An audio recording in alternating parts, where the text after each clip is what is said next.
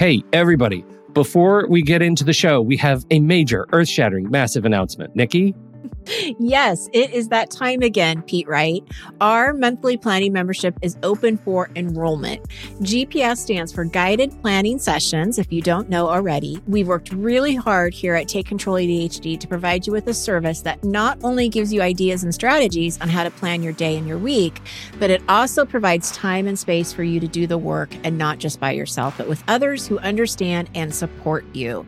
We meet every Monday and Thursday, and there are 3 different sessions for each day that you're invited to attend. We are dedicated to making this membership to be one that is transformative in the way you think about planning and taking control of your time and schedule. There are so many benefits to the GPS membership, so please be sure to visit our website at takecontroladhd.com/GPS. Enrollment is open now through May 8th. Thank you for your time and attention, and I hope to see you soon. On with the show.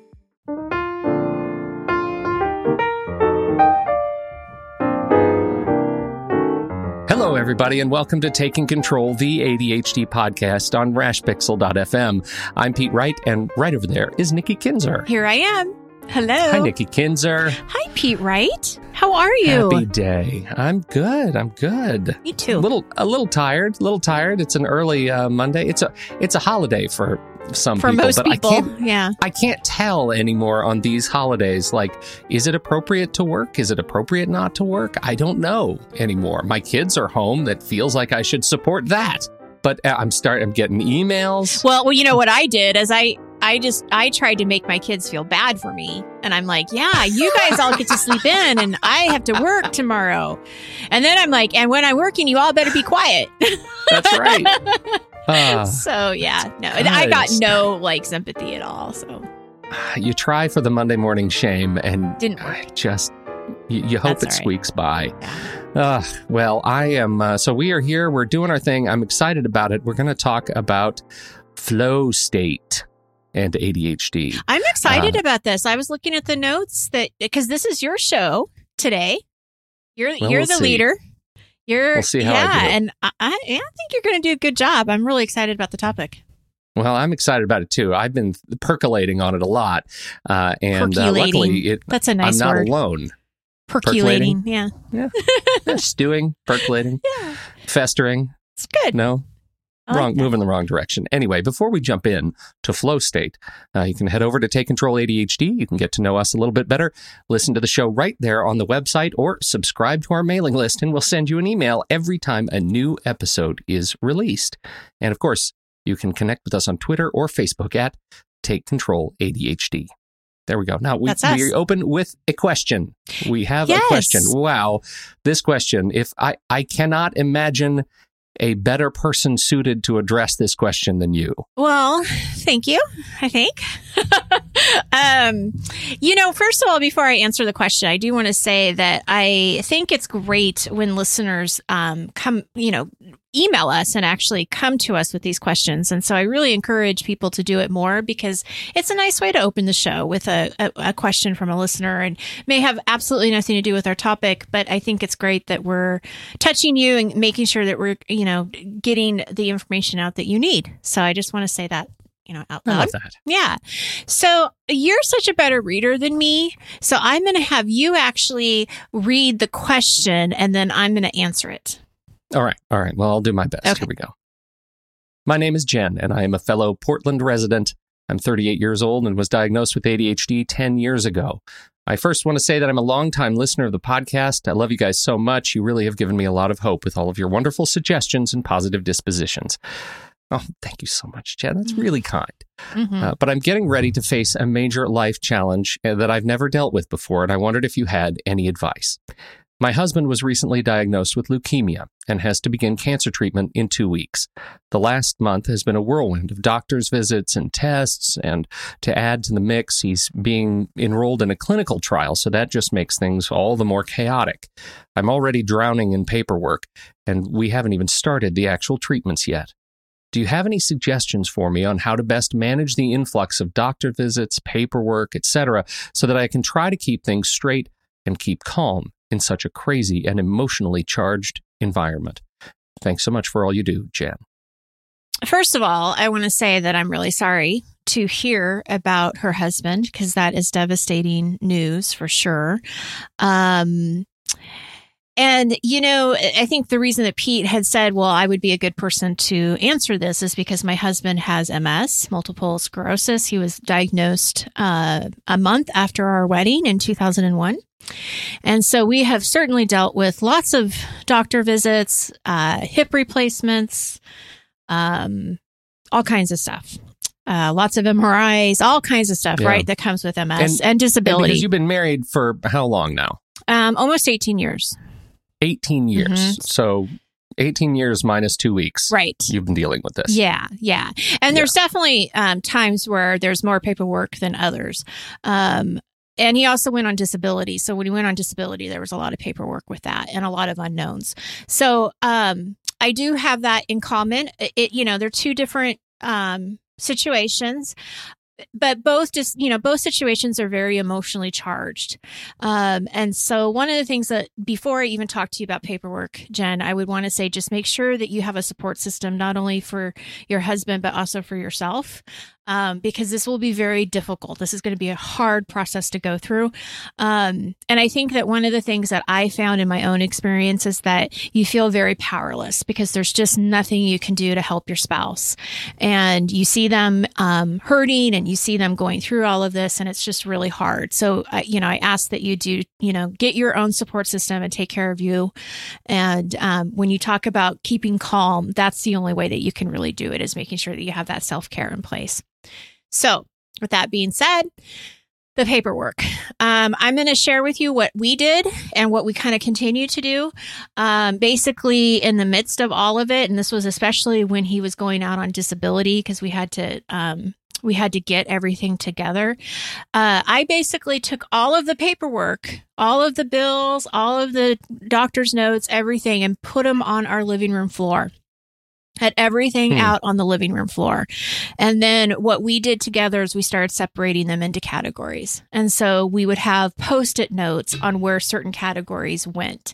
So we would just go through the paperwork. If this was a doctor, if this was notes from a specific doctor, it went into that category. But each doctor, because he had different doctors, had their own category. So we didn't mix and match the doctors.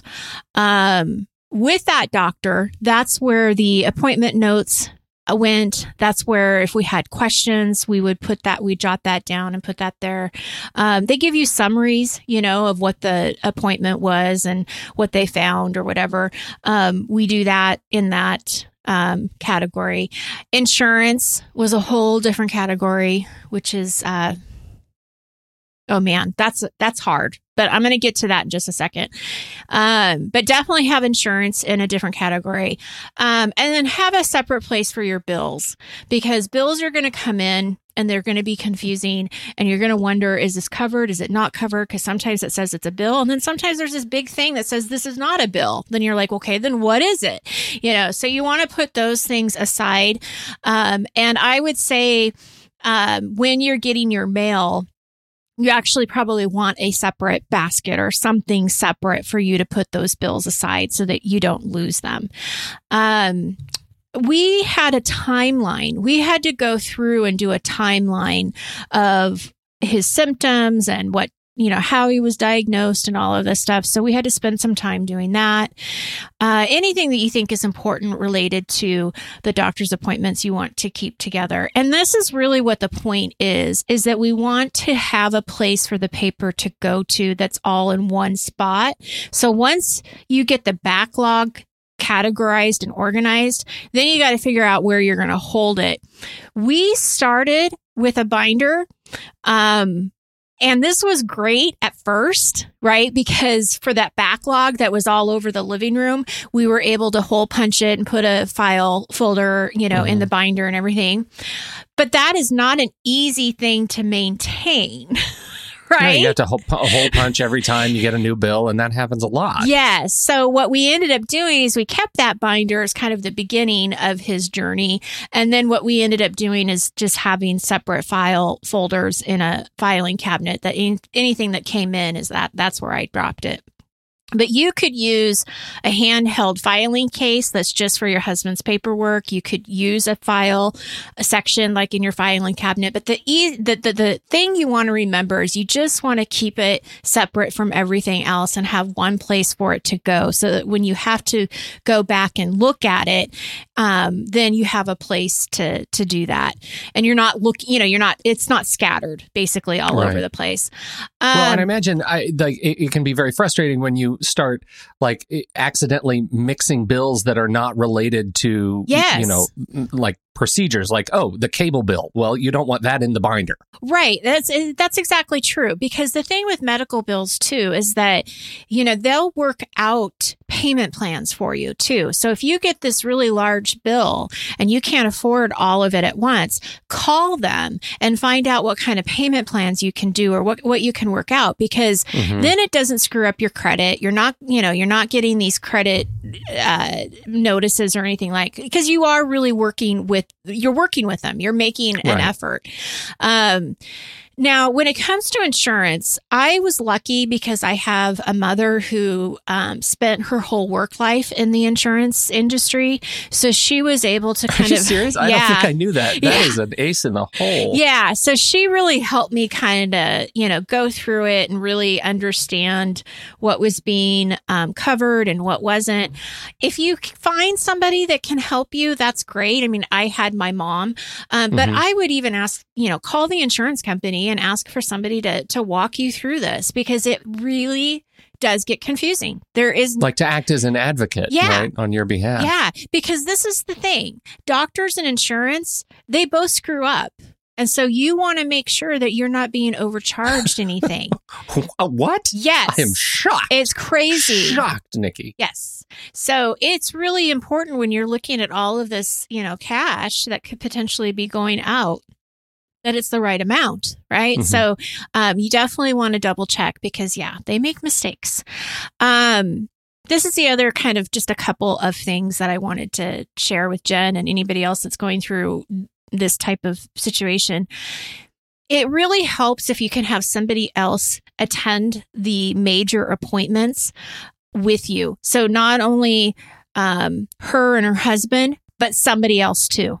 Mm-hmm. So there were many times where we had either my husband's dad or one of my parents, or we always, not all the time because it wasn't always possible, but when we could, we would have somebody else come to the major appointments because it is so emotional and you don't hear everything. You don't understand everything. And so when you've got somebody else in there that can kind of ask the questions that maybe you're thinking, but you don't think about them until later, it can really help. So getting, and if you don't know, ask, you're your advocate here. So you got to keep asking. The other thing I would want to mention is that I avoid going back to that binder. I don't want to see it. I don't want to read it. I don't want anything to do with it because it is so hard to read. It is such a painful experience that I don't want to remember it. And I know that maybe that's just me living in denial, but you got to put it together. We had to because of disability reasons. But I don't go back to it. I don't want that. My husband's doing good right now, and that's what I want to remember. I was wondering if that was sort of a part of your journey, and for Jen and anybody else going through this, like at what point do you simply have to find, for lack of a better word, a dissociative state? Right. So you have to find a way to take your sort of emotional, presence out of it, just so you can, face the dragon that is all of the paperwork and the insurance and all that. Well, and that's where having somebody do it with you really helps. Yeah. I think that, having my mom do it with me, and if I remember right, I even think my mother-in-law helped me a little bit too. But just having somebody else be able to see it and go through it is just really helpful. So if she has a friend, a sister, somebody that she could, rely on to, and it doesn't have to be every single time you organize the paperwork, but just maybe like right now when you're trying to get everything together and get everything set up. It's you can never take the emotion out completely. So it's, And that's why I can't go back and read it. I just can't. It's just heartbreaking. And right. You know, especially now, as you said, now that you're at a place where, you know, things are okay. Mm-hmm. Yeah. Now. So yeah. Okay. So there you go. I hope that helps, Jen. Again, as Nikki said, thank you so much for writing and for trusting us to give you a little bit of insight. I hope that helps, and thank you, Nikki, for. As always, I know this is a subject that requires a great deal of vulnerability on your part to talk about and be present with. So thank you for that. You bet.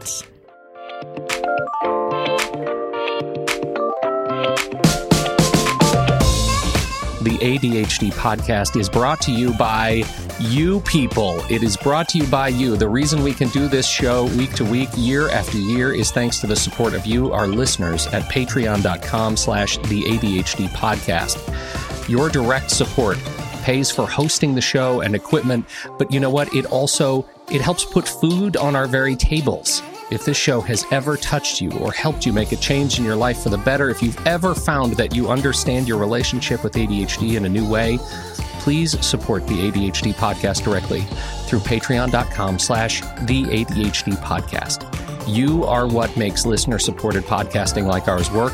With a few dollars a month, you can help guarantee that we continue to grow the show, add new features, and invest more heavily in our community. Get started at patreon.com/the ADHD podcast today.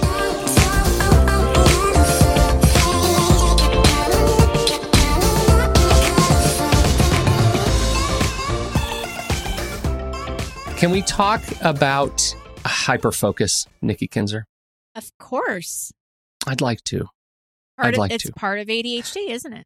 I've been really, as I said at the beginning, I've been stewing, I've been percolating, festering on this idea of hyperfocus. And because it's a thing that, we hear it talked about as even, as the superhero kind of power. We hear it talked about. I know I have used that language in the past, and I've really tried over the years to evolve the way I talk about it, not as a superpower, because as a superpower, hyperfocus is disgustingly unreliable. Right? You know, that's a really good point. It really is. You don't really get to choose it.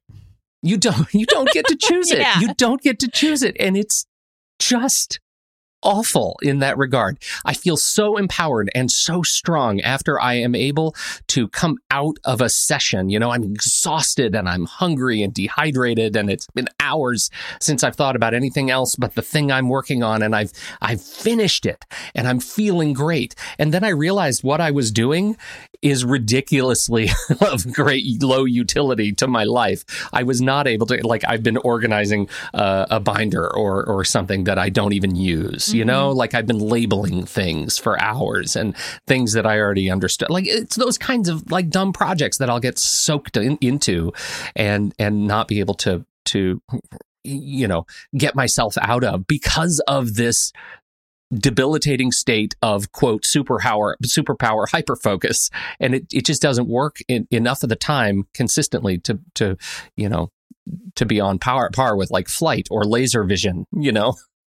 Yeah, I want it to be the power of flight, and it is not the power of flight, So I've been thinking a lot about it, and so I started percolating as it happened. Percolating. Have you been percolating? Okay. I've been percolating, and as it happens, this book crosses my desk, and it's a book that I've been exposed to years ago by a wonderful physician who is also an OmniFocus guru, who wrote this book called "Creating Flow with OmniFocus," and that has nothing to do with what I want to talk about today. So I'm not going to go into that, but the word just stuck to me, right? This idea of creating flow with ADHD, right? That's the experience that I want to have more often in my focus sessions, right? I want to feel like it is a source of energy that I can engage and disengage from with greater fluidity.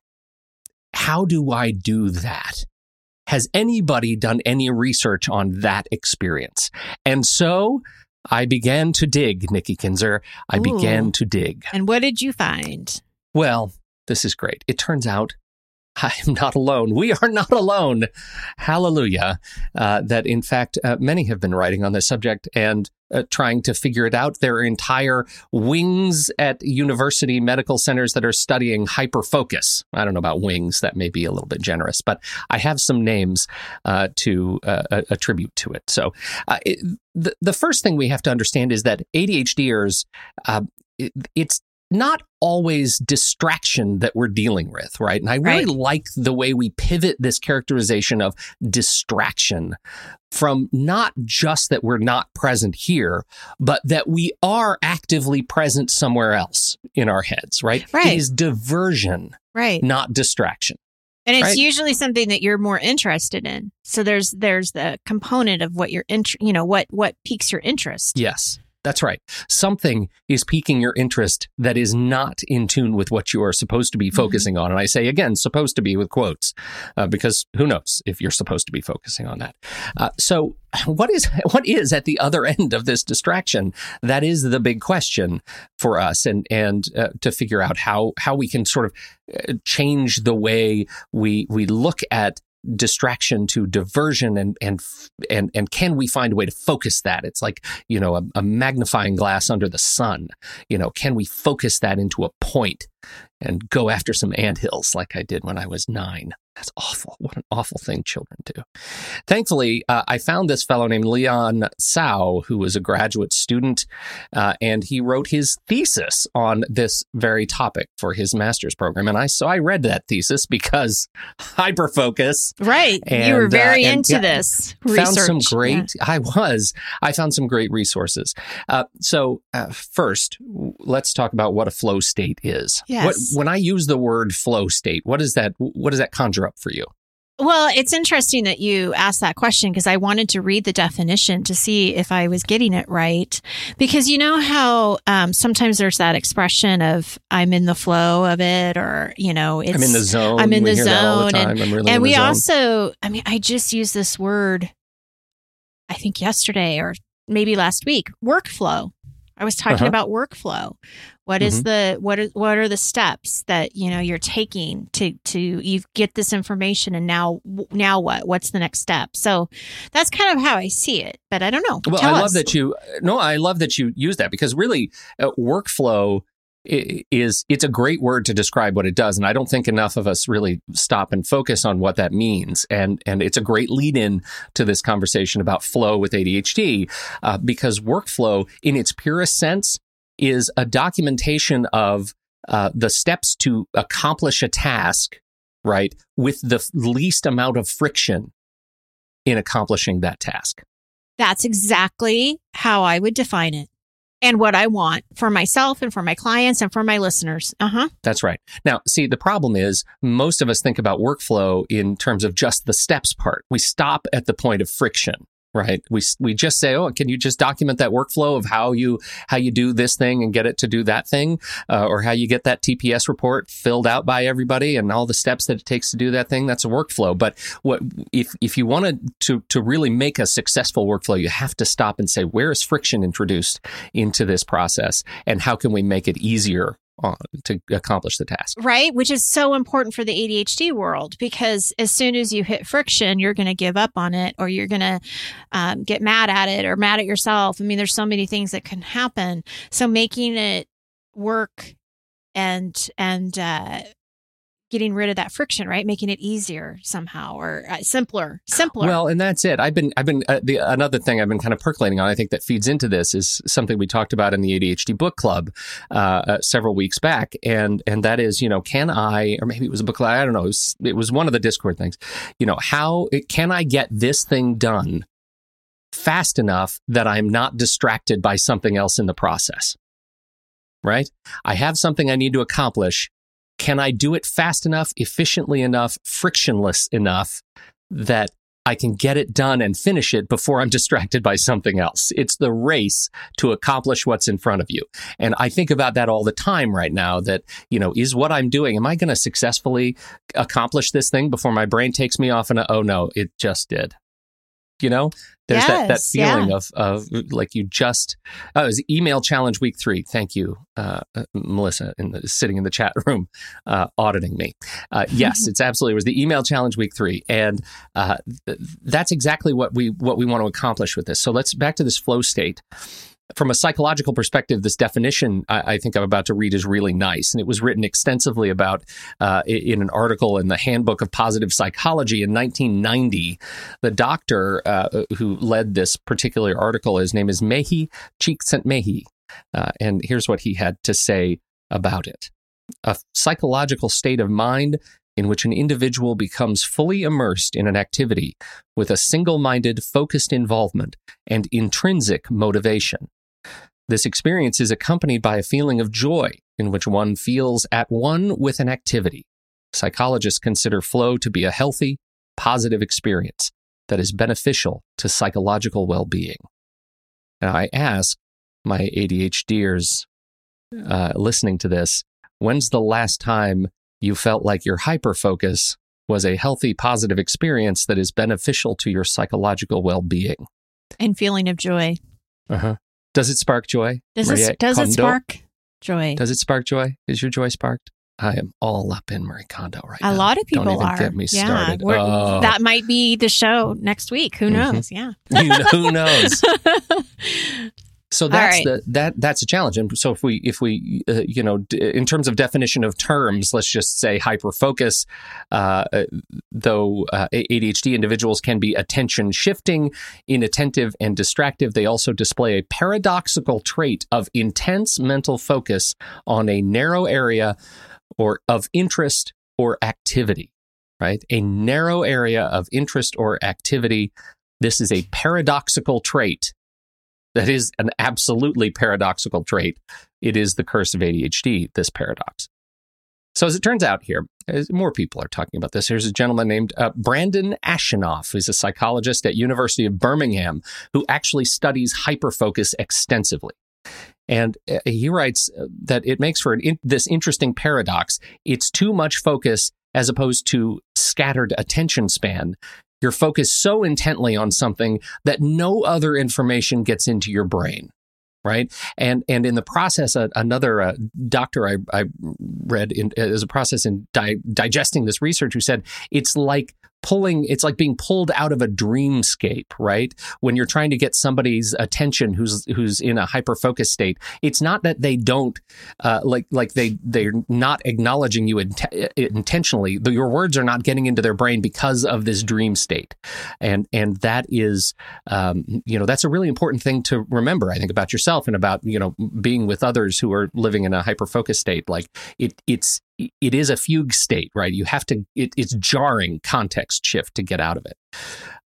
So the difference between these two concepts, right, this focus flow state and hyperfocus, is really important. Myrthe van der Lucht writes that hyperfocus seems to me more like a mindless behavior, often without any real goal or useful results. It's rewarding because it feels like flow, yet the sensation seems more obsessive-compulsive. The purpose, the experience, and the outcome are different. It is disengaged from a target, from an objective. So what do you see when you work with people, Nikki? Does this stuff resonate? Oh, yes, of course. I mean, I think that this is, it's a huge part of the challenges of ADHD. And a lot of what I hear is people wanting to get out of hyperfocus. They know that they're in it. They see it. They see that they're avoiding something else and getting, sort of just taken up by something that maybe, like you said earlier, has nothing to do with anything. What I think is really interesting is when you said you're focused so intently on something, no other information gets into your brain. I think of my college students. I work with a lot of college students, and I'm wondering, when I hear that or when I read that, I think, gosh, that's probably how they feel in class. Right? Yes. They know that they're supposed to get a concept, and so they're trying to get that concept into their notes or whatever, but they're so focused on that they're forgetting everything that's coming behind that statement. Especially because information is flowing so quickly. So fast. Yeah. And if some other conditions aren't met, in that hyper-focus state, for example, which we'll talk about in a minute, there are conditions that, if they are not met, make it even harder for you to channel a flow state or to find a flow state and constantly feel like you're just struggling to tread water, mm-hmm. like you just can't keep up. Mm-hmm. And, you know, the challenge is that we have to find a way to come up with or build a muscle around harnessing the appropriate sort of attention for the task that we're trying to accomplish, right? And I think appropriateness of attention is an interesting way to talk about it. As it happens, our dear friend, Dr. Mihaly Csikszentmihalyi, actually wrote this book called Flow back in the 90s. And what he says, I think, is really interesting. Again, this is, we're looking 30-year-old information. He says that inattention disorders do not bear any relationship to flow state because a flow state requires attention. Well, yes, but is he then locking the door to this discussion of a pivoted or a diversionary kind of hyperfocus? Does it mean that if you have ADHD, you'll never experience this positive sort of flow? That's a 30-year-old assertion, and I wonder if the literature can catch us up on this concept. Again, thankfully, it sort of does. Good. So a later study found that nearly 30% of highly creative adolescents reported elevated ADHD symptoms elsewhere, but were found to have self-reported achieving the same flow state in areas and projects of great interest. Okay. Interest is the first important element. We all know the perils of interest. If you're not interested in mowing the lawn, you get out the mower. You do a few stripes, right? A few passes. And then suddenly your wife comes out and she's looking at the lawn and it looks like, you know, you've just shaved a bald strip right down the middle and you've left the mower running and you're off doing something else like playing basketball. So that's the sort of, that's what's in my head. Because that's what you've done? That's what I don't want to talk about. Is that a personal experience? Stop. Okay. Stop probing. Sorry. This is not your, no, off the rails. All right. I regret that. Sorry. So I'm just saying that. If that was interest, to happen. Interest is an important element. Right. When distractibility sort of rears its head, when it comes with a level of skill for the task is not high enough to meet the expectations of the project, right? That's the second thing, is this, that your skill level is not high enough to meet the expectations of your project. So I think about your students again, who don't yet have the skills that they're trying to acquire, and therefore they have this sense in their head about what they want to accomplish, but they can't accomplish it yet because they're not skilled enough to do it, therefore fractured attention, right? If you have this vision of what you want to accomplish, but you don't know how to get there, non-ADHDers will create crappy but finished work, right? Mm-hmm. They get the experience of having gone through the motions. ADHDers get this sort of fractured attentive state and don't even finish the work. They don't get the valuable experience of practice that non-ADHDers do. And that's another really important thing to think about. And don't forget time. As soon as you insert a time pressure into a project, anxiety increases and thus attentive fracture. Right. Happens again. So all of these things sort of are in this giant stew of, you know, what does it mean to hit this flow state? And I think that our friend, Dr. Csikszentmihalyi, came up with a model or a matrix that I really like. And I've been thinking about it for a couple of days, and I just want to talk through it here and see if it resonates with you and resonates with our listeners, and see if we can come up with something that might help us as like a model to think through how we can build a muscle to achieve flow state. What are the things that go into this? So this matrix I'm going to describe, and I will also put a link to it in the show notes that comes from his book, Flow. If you imagine... on the vertical axis, we have challenge, right? If we're drawing like a matrix, like a graph. So on the vertical axis, we have challenge, like the degree of challenge, low challenge to high challenge. And on the horizontal axis, we have skill, right? What is our skill level to accomplishing the task? Low skill to high skill. And in this model, there are 8 areas in the model. It's not a perfect grid, so that makes it a little bit hard. So imagine a pie that's just sort of laid on top of this. And if we're at the low challenge, low skill vector, that leads to an emotional response of apathy, right? We're completely apathetic to what it, we don't know how to do it, and it's really hard, and it's not very hard. We don't know how to do it, and it's not very challenging to us. We're apathetic to it. We just don't want to do it. We're distracted. We move on. Let's move to the right. If it's a medium skill but low challenge, then it becomes a task of boredom, right? That's according to the model, it's a boring task. If it is a high skill task but low challenge, then it becomes a relaxing task, right? It's something you are well equipped to accomplish, and it's not very hard to do. Then it becomes a thing that you can start thinking about hyperfocus, right? I can do this. I can label the hell out of stuff all day long, right? I know how to do that. I have all the equipment, and I have all the, I have everything I need. As we move up, if it's a medium challenge and a high skill, that becomes a control, right? Something that we can control. It's something that's starting to engage our interest. And in a more positive way, but we're not quite at that flow state yet. So moving up, if it is a low skill, medium challenge, now we introduce worry, right? Now we're in the anxiety zone, because now I don't have the skill to accomplish what I need to do, but it's kind of hard to do it. And I know I need to do this thing. I'm worried about the outcome, the potential outcome. If it is a high challenge, low skill, I'm poorly equipped to handle this. I shouldn't be handling it at all. I don't have the skills, and it's really hard to do. We're in anxiety zone. That is an anxiety response. If it is a medium challenge and a medium skill, that's in the arousal zone. I like that. Right. The arousal zone. So you can... I'm getting excited about my task. You're going to do that task. You're going to get it done. Now, if you take the arousal zone and the control zone, right, I now have the skills that I have that I need to accomplish the task, and it is a challenging enough task to engage my interest. That is the thing that allows us to get into the flow state. That's the final state on this matrix, is the flow state. It's high skill, meaning we are actually equipped to do this thing, and it is interesting enough and challenging enough for us to accomplish it.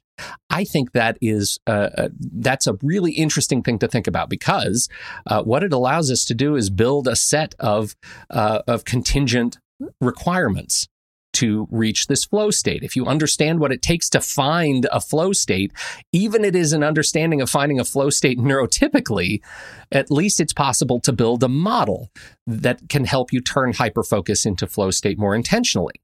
I say maybe with a question mark, right? Is it possible to do this? So number one, do you have the tools required to meet the project expectations? Do you have what it takes to do it, to actually accomplish what it is in your head that you want to accomplish? Number two, do you have the skills required to meet the project expectations, right? Have you been trained to do what it is that you want to accomplish? Number three, do you have the interest required to meet the project expectations? And number four, do you have the time required to meet the project expectation? The tools, the skill, the interest, and the time. If you don't have one of those things and you're going into something that you want to accomplish, what happens, right? It doesn't get done. Fractured attention.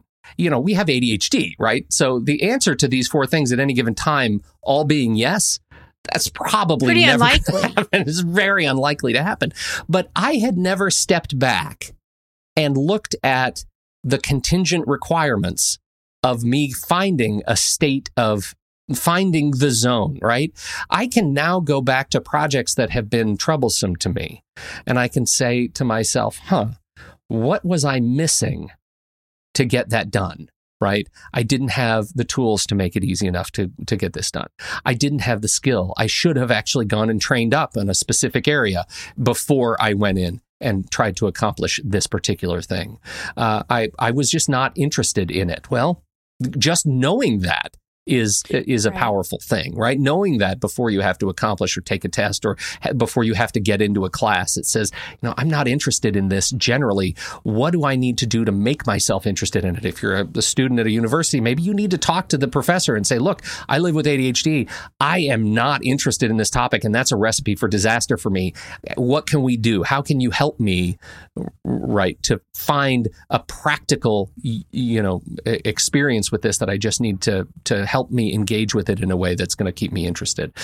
That's a conversation you can have when you have a sense of what it takes to find a flow state. So I present all of this. It's kind of like the whole margin discussion that we had months ago, right? I don't know that there's an answer, but the research is out there that says these are the four things that we need to actually be thinking about. We need to be conscious of the tools, the skill, the interest, and the time. And I've never looked at them from the perspective of, how we approach channeling our hyperfocus successfully. And I'm very interested in figuring out, is this a practice that we can build? Is this a mindfulness, a self-care practice that we can build upon? I have so much to say. That's so positive. I love it. And I think that these four questions, I assume that are you going to put those in the show notes as well? Yes, absolutely. Absolutely. Yeah, because I think that what happens to a lot of my clients is they just assume that they can't get into that flow for whatever reason. And they don't know why. They just think that they can't, right? That it's just not going to happen. But what I think happens here is when you go back and you answer these questions, it gives you at least a starting point of thinking how you can break through that limiting belief that you can't do something and try to figure out, what is missing. And how do I get that so that I can get into this, flow state? So I really love the awareness piece of this. I think these questions are really good to get you started on finding out where the cracks are and, how you can fill those up to get into that flow.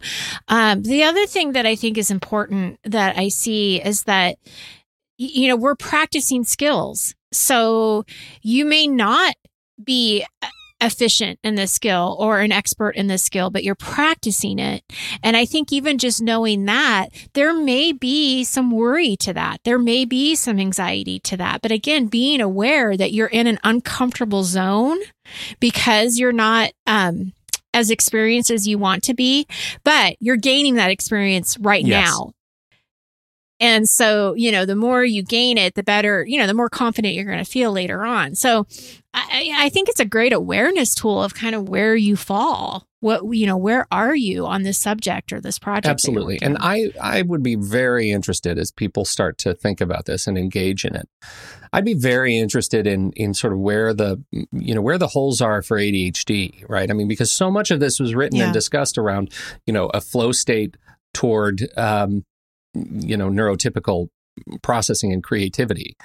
Well, we're also striving to be able to hit a flow state of creativity, right? That's what we're trying to do. We're trying to engage this internal sort of core resource of creative problem solving to accomplish whatever task is in front of us, whether it is actually I have to label all these boxes or whether I have to, do all the pre-pro to launch a new podcast or to, build a new widget, whatever it is, you're trying to engage a creative resource. And so I think it is fascinating to see that there are so many who are actually trying to do this as well.